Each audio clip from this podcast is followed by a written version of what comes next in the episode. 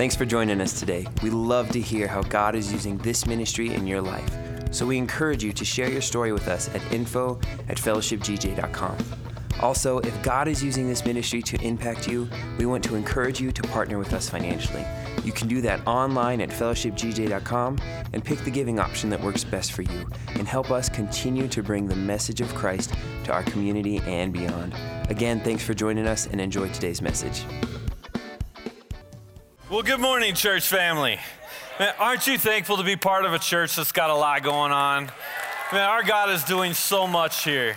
It's so exciting. And we've started this year off with a new series called Water Walkers. We're right in the middle of it right now. And I want to go ahead and dive right into our passage of scripture we've been looking at in Matthew 14, starting verse 29 says, Come, this is Jesus speaking. Come, he said. Then Peter got down out of the boat, walked on water, and came towards Jesus. But when he saw the wind, he was afraid. And beginning to sink, he cried out, Lord, save me. Immediately, Immediately, the Bible says, I appreciate that because sometimes I feel like Jesus just lets me sink there for a little bit. You know, am I the only one that feels that way? Like, come on, Jesus, anytime now, like any day now, Jesus, I'm ready. But the Bible says this it says, immediately Jesus reached out his hand and caught him. You have a little faith, he said. Why did you doubt? Today, church family, I want to speak to you from the subject drowning in doubt. Drowning in doubt. We see in this text that Peter almost drowned because of his doubt. And I wonder, have you ever felt like you've been drowning in doubt. I want to ask you to pray with me before we dive into this today. Heavenly Father, we know you've already met with us today. We thank you for your Holy Spirit being in this room. We thank you that Jesus has made a way for us to come right into your presence. And we pray that right now you'd speak to us, that you'd open our eyes to, to see what you want us to see, that you'd open up our ears to hear you, and um, that God would see more of your love for us, more of your direction for us. We pray that you'd build our faith today. And it's in Jesus' name we pray. And everybody said, Amen. Well, like I said, we've been in this series called Water Walkers, and in this series, uh, we're exploring the principle of exception. If you remember what the principle of exception is, the principle of exception is what happens with them does not dictate or determine what happens with me. And man, that is good news for every believer that just because things go a certain way for certain people, that does not dictate what has to happen in my life and what has to happen in your life. And it can even be people that we're close to and people that we love. But just because there's been uh, specific issues or addictions or problems in your family or in your workplace, in your peer group, it doesn't have to be that way for you. That, that there's a principle of exception, that in the book of Exodus, G, uh, God said, uh, It will be different for my people than it is for yours that when our Heavenly Father speaks about you and I, there is an expectation that when He looks at you and I, we would go, we might go through the same things other people go through, but we are not to come out the same way that the rest of uh, the world comes through it. Is there any water walkers in this room today? In fact, high five your neighbor and tell them, I am a water walker. The truth is, we, we can get pumped up in a series like this where we get excited about the fact that, you know what, I am going to be the exception. I am going to be different. I am going to walk on water. I'm going to do things differently. I'm going to go through bad circumstances, but I'm going to come out on top. We talk about that. We get excited about it. But then, man, you might find yourself where you come out of a church service and, and just like Peter, when he was in the boat, he was really inspired. He was excited for a moment, like, I want to walk on water too. That's awesome. I want to do that. But as soon as he stepped out of the boat, he had faith in the boat. But as soon as he stepped out on the boat and got onto the water and the wind started blowing on his face, he's like, whoa, this is scarier than our thought. And he found himself doubting. And I love this passage of scripture because what we see about our Savior's interaction here with the man that, that Jesus loves but it was a man that, that should have trusted Jesus and, and he, he doubted. And I love this passage of scripture because we see how Jesus responds to Peter's doubt. It says in verse 30, but when he saw the wind, he was afraid and beginning to sink, cried out, Lord, save me immediately. He reached out his hand and caught him immediately. I, I love that word. This, there's so much. Uh, there's so much in this word. It's a pregnant word. There's so much application that we can pull out of this word. Uh, because I, I wonder, it's like, could it be that Jesus acted so swiftly not because he was trying to save Peter's life, but because he was trying to save something else? Think about this with me for a moment. If Jesus waited four days before he raised Lazarus from the dead, he would have been in no hurry to save Peter's life. He could have he could have let he could have let Peter drown and then just saved him back on the boat. It would have been a different story. But like he could have done that. He could have waited four days. He could have waited a month. Like he, Jesus, could it be that maybe he wasn't acting so swiftly to save Peter's life, but maybe he was acting swiftly to save something else? Could it be that Jesus acted so swiftly because he was trying to save Peter's confidence? That I know you just had a misstep right now, Peter. I, I know that you, you, you, slipped and you fell, but, but you're going to step right in the future. And I don't want a failure to suffocate you and to drown out your passion. I don't want to let you fall so bad that, that, that it stops your pursuit for more. You're, you're, you, what, you have a passion and a drive in you to pursue more, to trust me and to do more. So let me save you now where only your, only your legs get wet. And I'm, I'm going to save you now. I want to save you quickly, Peter, because I see that I don't want I don't want you to be crushed by this moment. Aren't you thankful, church, that God has not allowed you to be crushed by the moments in your past, but He saves you when you slip and fall? I'll, I'll tell you, church family, if, if we were to be honest about my life, I go, I have slipped and I have fallen over and over again. I thank God that He hasn't let me drown, but He keeps rescuing me, He keeps trying to pull me out. And, and and you might think, well, man, I feel like I've been drowning. I feel like I've been. Well, the fact that you're still here, He rescued you from something. The fact that you're in this room, we could all thank God that He rescues us from time to time. Man, our God, He, he loves us. He gets Peter on the boat and he asks him, You have little faith. He said, Why did you doubt? See, Peter found himself drowning because he was doubting. As we look at this passage, we notice that Jesus didn't call into account, uh, he, he, didn't, he didn't call up and said, the, the problem here is the wind. And we're going to talk about the wind for a little while. He didn't say the problem is the waves, and we're going to talk about the. He didn't talk about any of the circumstances because Jesus is still standing in the wind and he's still standing on top of the waves while all of this is going on. What is he calling into account? He, he's calling into account Peter's lack of faith. Saying, why, why do you have little faith? Why, why are you doubting right now? Could it be that you and I, we, we sink when we lack faith? That without faith, you sink. That's the principle we get from this passage. Without faith, you sink. And that's what I want to talk about today.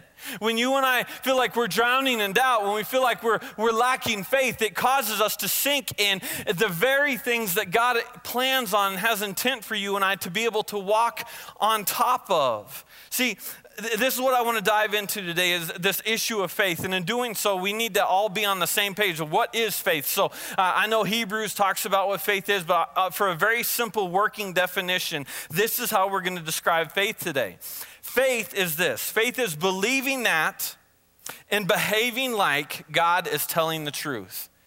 Believing that and behaving like God is telling the truth. Do you got that?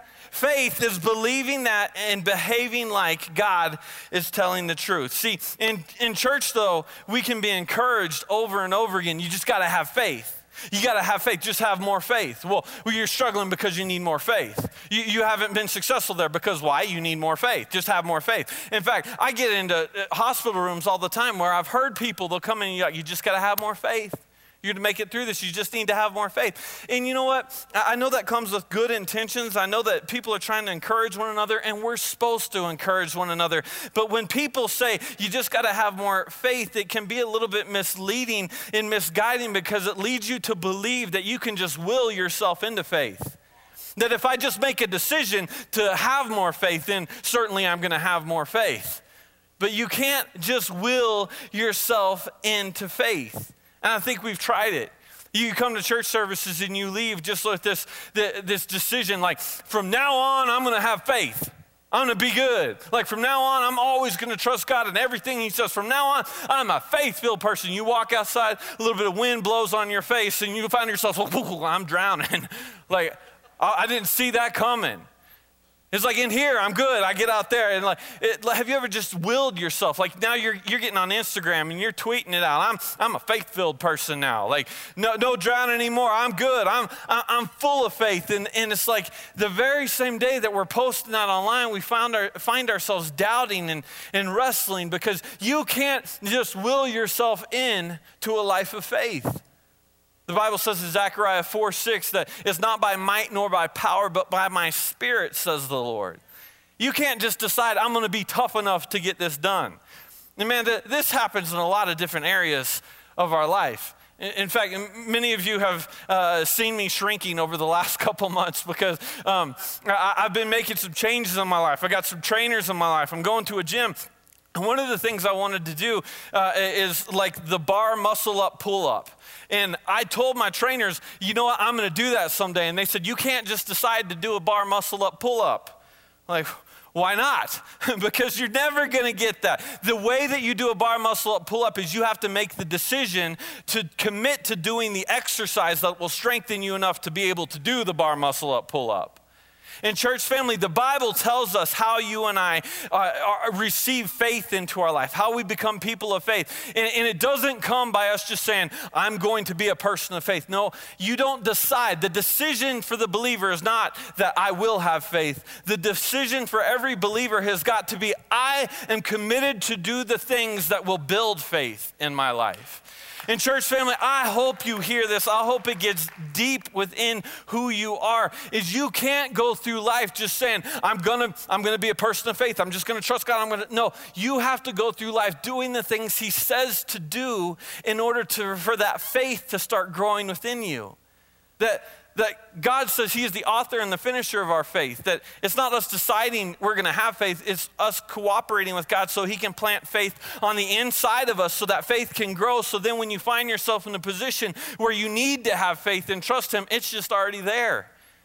And you look around and you're like, man, how did you have the faith to do that? Well, they've had, they've had a long walk with God where God's taken them through the exercises of getting them there. So, church family, we only have a couple minutes together, and I want to talk about three things that every one of us as believers need to know. These are things we need to know and do in order to be able to ha- be the type of people who develop and maintain faith. Remember, it's not just about developing faith, we got to maintain it too, because remember, Peter had it in the boat, but as soon as he stepped onto the water, he lost it. And Jesus saying, Why did you have such little faith? Little faith. So there, here's three things I want to give them to you real quick, uh, real quick this morning. In the middle of this series is this: how to develop and maintain faith. Number one, I need to know who God is. I need to know who God is. Now, before you move on and say, okay, I got that one, check, let's move on to number two. I've been to church before. So uh, before you just move on and say, check, I want to make sure we're on the same page here. I want to make sure you completely 100% understand what we're saying here, what the Bible says about it, that, that we know who God is. Let me explain myself. The text tells us in verse 28, Peter's on the boat and he says, Lord, if it's you, Peter replied, tell me to come to you on the water. Lord, do you see this? He knows that this is Jesus. He knows it's his mentor, his teacher, his rabbi. He, he knows exactly who this is. He doesn't call him by name, he calls him by his title. Because sometimes it, it, it's not just about knowing that someone exists, it's about knowing who they are. And the Bible tells us there are, there are many people that know his name. Because people will say, Yeah, I, yeah, I, believe in God. I know God. Well, yeah, well, who is he? Do you actually know him or, or do you know of him? And this is a principle I taught my daughters when they were younger because they'd, they'd, they'd see something on Instagram or something on TV. They'd see Justin Timberlake perform and they'd say, I know Justin Timberlake. I'm like, no, you know of Justin Timberlake. There's a big difference. If you call Justin Timberlake, he's not answering his phone, okay? Because you have to know, to, there's a difference between knowing of someone and knowing who they are. And, and, here we, we see that this principle is so true when it comes to our relationship with God. There are so many people that, that talk about God, but do you actually know Him? Do you know who He is? In fact, the Bible makes it so clear in this. Um, in James 2, it says, You say that you have faith for you believe that there is one God. Good for you. Even the demons believe this, and they tremble in terror.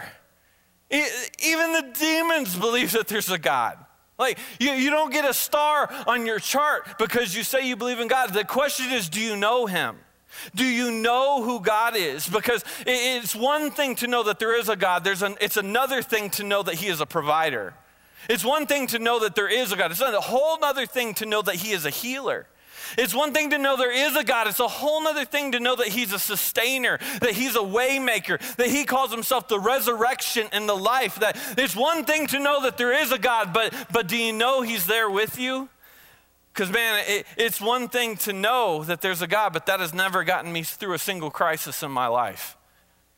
It, it, but knowing that He is Emmanuel, that He is God with us, that He's not a distant, far off being somewhere else, but He's actually with me right now. When I know that, and I know He says, For I will never leave you and I will never forsake you, it's a whole nother thing when you find yourself in a waiting room at a hospital instead of just going, There's a God out there, to know that my Savior, Jesus Christ, though I might not see Him with my eyes, He's in this room with me now. I know Him. I know Him.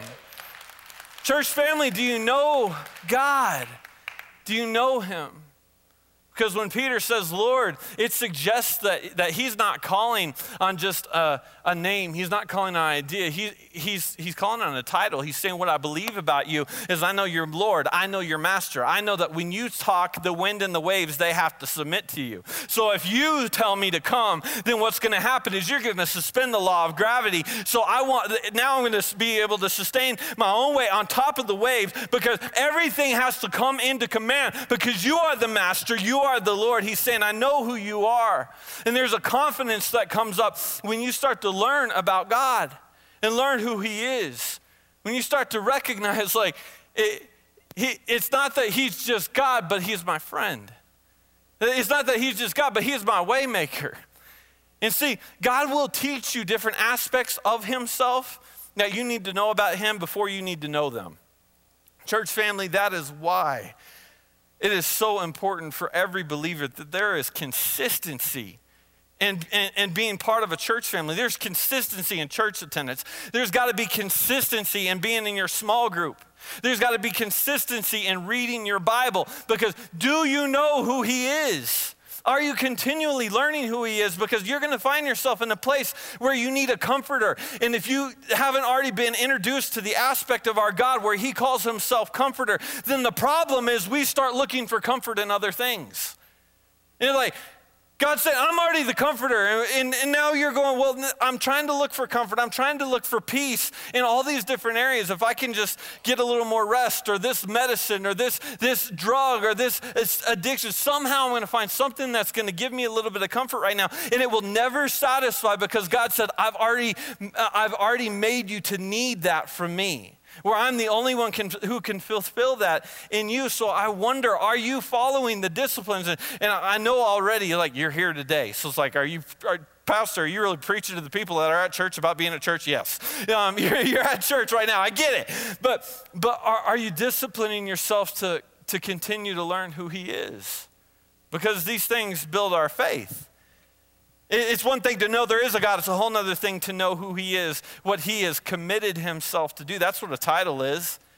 Uh, when God calls Himself by titles to introduce us to new aspects of Himself, He's saying, This is what I am committed to be in your life.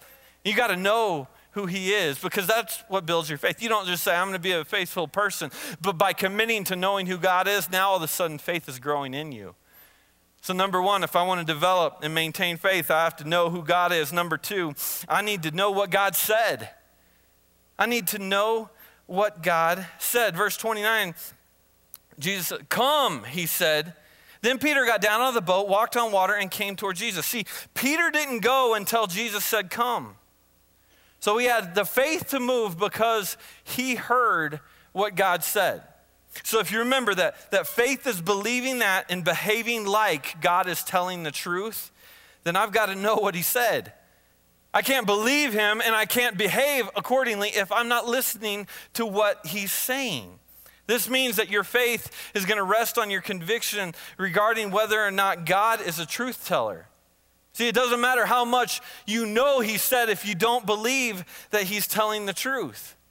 And this is what the Bible says about God's truth telling capabilities. Numbers 23, verse 19 says, God is not human that he should lie, not a human being that he should change his mind.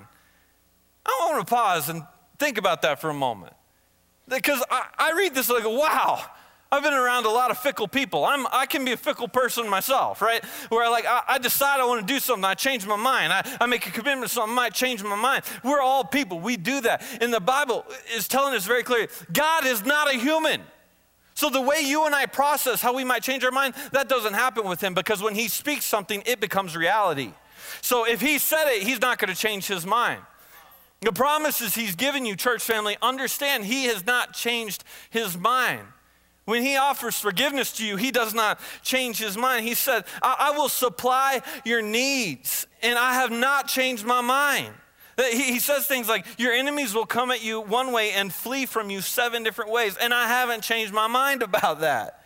And he says things like, I will do exceedingly abundantly more than you ask, think, or even imagine. And I haven't changed my mind about that. So even when you change your mind about things, even when you change your mind about God, it doesn't mean he changed his mind because he doesn't lie.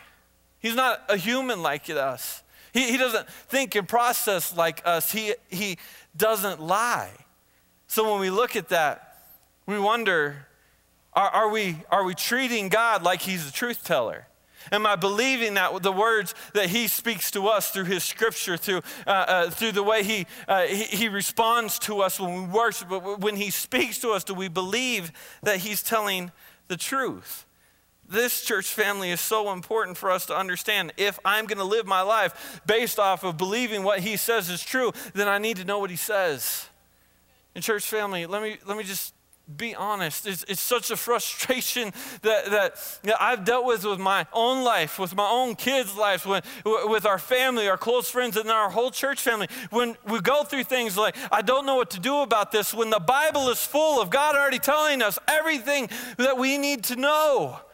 It's like, like well i don't know if i should go this way or that i don't know if i if i should follow him in this direction or if i should do this when when god has already told us what to do do you know what God has said. Because this is where we go back to, to the answer to point number one is, is this is so important why church attendance and consistency and being in church services and reading your Bible is so important is because when, when you're consistently reading God's word, you're hearing and learning what he has to say. And then when you're consistently coming to church and being in small groups and classes, you're consistently learning and hearing what he has to say. And the Bible says faith comes by hearing and hearing by the word of God. If you want to have faith in your life, then one of the things you have to commit to is making sure that you are hearing what God says. I got to know what he's saying. And not, not just what he said to you, but what he said to me. I, got to know from a, a, consistent relationship with God. When I pray a prayer like, God, should I take this job or should I take that job? I've got to be so consistent in hearing God's voice that I know when it's Him speaking or if it's someone else speaking when I'm getting an answer back. I wonder, as, as a follower of Christ, are you someone who really does know who He is? Do you know what He said? Because if we want our faith to grow, we have got to be the type of people who know what he has to say. The Bible tells us something about hearing the word of God that is so important for us to understand. In the world that we live in, in Ezekiel, it says uh, there's a comparison that the word is like water. In Ezekiel 36 25, the word is like water that washes our mind okay? That there's this principle that every time we hear the word of God, it, it becomes like water that would come and scrub off. It's basically like a spiritual car wash for your mind. So whenever you come to church, it's like you went to the car wash. And what are we doing here? We're, we're, we're, we're getting brainwashed, right? yeah, put, put that online, right? Um, because every time we come together, we hear God's word. What's happening is, is the dirt, the junk that gets on us throughout the week starts to become scrubbed off because you'll get dirt on you. And there's pessimism and cynicism and doubt and unbelief that's going to get on you. And it'll, it'll, come in through your eye gate, it'll come in through your ear gate from what you're seeing and what you're hearing throughout the week. It'll get on you. And then we come into this place and it's like God starts to scrub things off you. Who told you that you can't overcome this? I didn't say that, so I got to wash that off of you. And who told you that you can't recover from this addiction or, or from that circumstance? I'm going to scrub that. Who told you that you've got to be the tail and that you can't ever move forward in life? Who told you that things got to go the same way? I'm going to take all this dirt and this junk and these lies from the enemy and I'm going to scrub them off and I'm going to wash you new and, and start telling you what my truth is over your life. And that's when we hear his truth about the fact that he's made us the head and not the tail, that we are more than conquerors, that, that he uses us as a conduit and a light for the rest of the world, that he, he can use us as vessels to bless other people. When we learn these things, it's like that that car wash.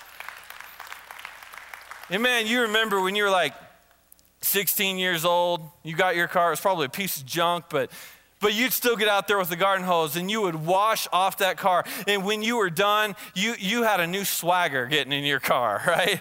You're driving down the road, look at me, right? I mean, there's smoke coming out of the engine and the dents everywhere, the bumper's falling off. You're like, look at me. And I felt like my car would drive a little bit faster when, when it was washed, when it was clean.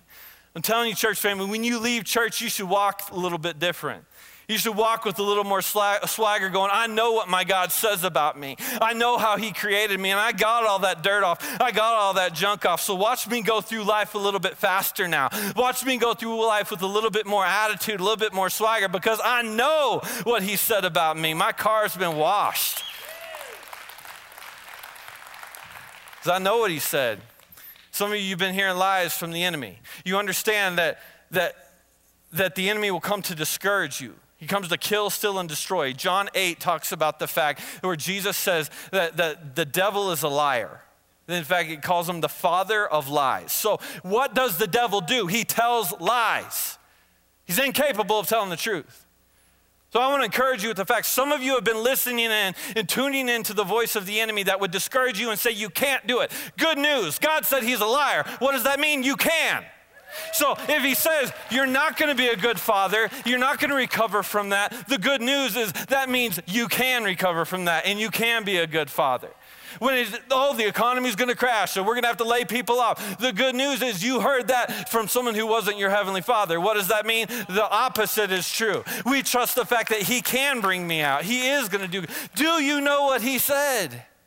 Man, we want to be people who have faith. We want to be people who walk on top of what other people drown in. And you can't just decide that what I'm going to do then is I'm going to be a man of faith. No, I decide what I'm going to do is I'm going to know who my God is. I'm going to know what He said. And then number three, I'm going to know what He did. I am going to know what my heavenly Father has done. What has my God done? Matthew 14 31. Immediately, Jesus reached out his hand and caught him. You have little faith. He said, Why did you doubt? Jesus said to Peter, You have little faith, right? But then he asked a question that's a little bit weird. Why did you doubt? Hey, uh, see, that's a little weird to me because I look at the story, and I'm like, I know why he doubted. Because people can't walk on water. Because he's sinking, he's wet, the wind's blowing, like there's waves crashing up against the boat. It's scary. I know why he doubted. Hey, yeah, I got it. Uh, why, why would you ask a question like that to Peter? Why, why? Why are you saying, why did you doubt to someone who is in a situation that's sinking and scary? And, and I get frustrated with this because I, have been around people of different church backgrounds that sometimes you've been around those people that they'll say things like, you just don't claim that. Don't claim that. Well, I heard I, I got a bad report from doctor. Well, don't claim that. It's like, Going through life, not claiming the circumstances of what's going on in life is not going to help you walk through, because you'll see people, uh, don't claim that you're drowning. Don't claim that you're about to sink. Oh, you're sinking. You're like, no, I'm not sinking. I'm not sinking. No, you're, your hair, you've got water in it too. Like, I'm looking at you, you're wet too, just like me. You're sinking too. See, faith is not a denial of circumstances. Faith is trusting and believing God in spite of the circumstances. And we have got to understand what this looks like. That, that, that, that we have got to understand that when I am saying I've got a bad diagnosis from the doctor, when I'm saying I've gone through some difficult times, when I'm saying that there's struggles in my marriage, when I'm saying these different things, I'm not saying that that's what I want for my life, but I can't just deny it and expect God to do something about it. Because if I'm saying there's no problem, then God's like, well, I don't have anything to do then. if uh, uh, you, can I help you? Can I, can I do something for you? Can I reach out and rescue you? No, I'm good. No, God, I'm not good. I've got issues. I got problems. I got circumstances, and I'm not going to be in denial of them. I'm not going to say that it's going to be the outcome of my life because I am your child, therefore I am an exception. But God, rescue me from this water. We've got to get to the place where we're not denying where we are. Because, see, when I when, I, when I'm trusting God, what I'm doing is I'm believing the truth of His word over the facts of my circumstances. And truth always is more important than facts. Say, what are you talking about? Well, the facts is what I look around and see. The facts is what's normal for everyone else. The facts is, yeah, my wife's mad right now. Yeah, she left. Yeah, my business is struggling right now. That's the facts of what I look around and see. But when I know what God had to say about it and what He's done about it, then the truth is more important and overrules the facts. And my, my facts can't change the truth, but the truth can change my facts. And we've got to look back and start to recognize what has God done. So we get back into the story. He says, Peter, why did you doubt? And we're like, what a weird question because he was in a scary circumstance. But if we go into context of what took place over this last 24 hours, what did, what did Jesus just, just do? Uh, because if we look at the story, like, yeah, he walked on, uh, Peter walked on water, he sank. That's the end of the story. No, this was less than a 24 hour period of time from one of the most significant miracles that is recorded in the Bible of, that Jesus did for a group of people. He fed 5,000 people who had no food. He was given two loaves of bread and five fish and fed 5,000 people where there was baskets left over afterwards. He's saying, Look at, did you forget, Peter, what I just did? Did you forget the fact that out there there were people that needed food? And, and I provided so I'm so faithful that I provided more than enough for them. And you're in the boat with me. Did you forget what I just did? Why do you think that I would feed people out there and, not, and let someone in the boat with me drown? What is he teaching us? He, he's teaching us that strong faith is tied to a strong memory.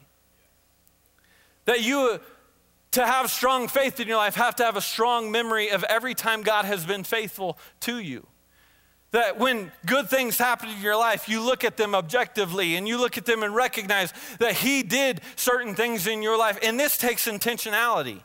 For us to be the type of people that know what God did, obviously, number one, we got to go back to, to consistency and being in church and being in the scriptures and being around other believers where we're studying the Bible together so we know what He did for His kids throughout history. We've got to be intentional there. But we also have to go back and be intentional about recognizing where has God been faithful in your past? What has He already brought you through? And in order to do this, what we might have to do is we have to go back and relabel things that we mislabeled. Because we go back and, we, the, the Christian church in America has done this so bad. Our society has, we've let it in, in the fact that what we will do so many times is we will look back on our life and man, I made it through that, that car crash. I am lucky. Whew, yeah, you are lucky. You made it through that one. It wasn't luck. You go, oh man, I can't believe you made it through a life where, where you were raised in that circumstance, in that situation, you came out of it. Man, you are an overcomer, you're a survivor. No, you're not.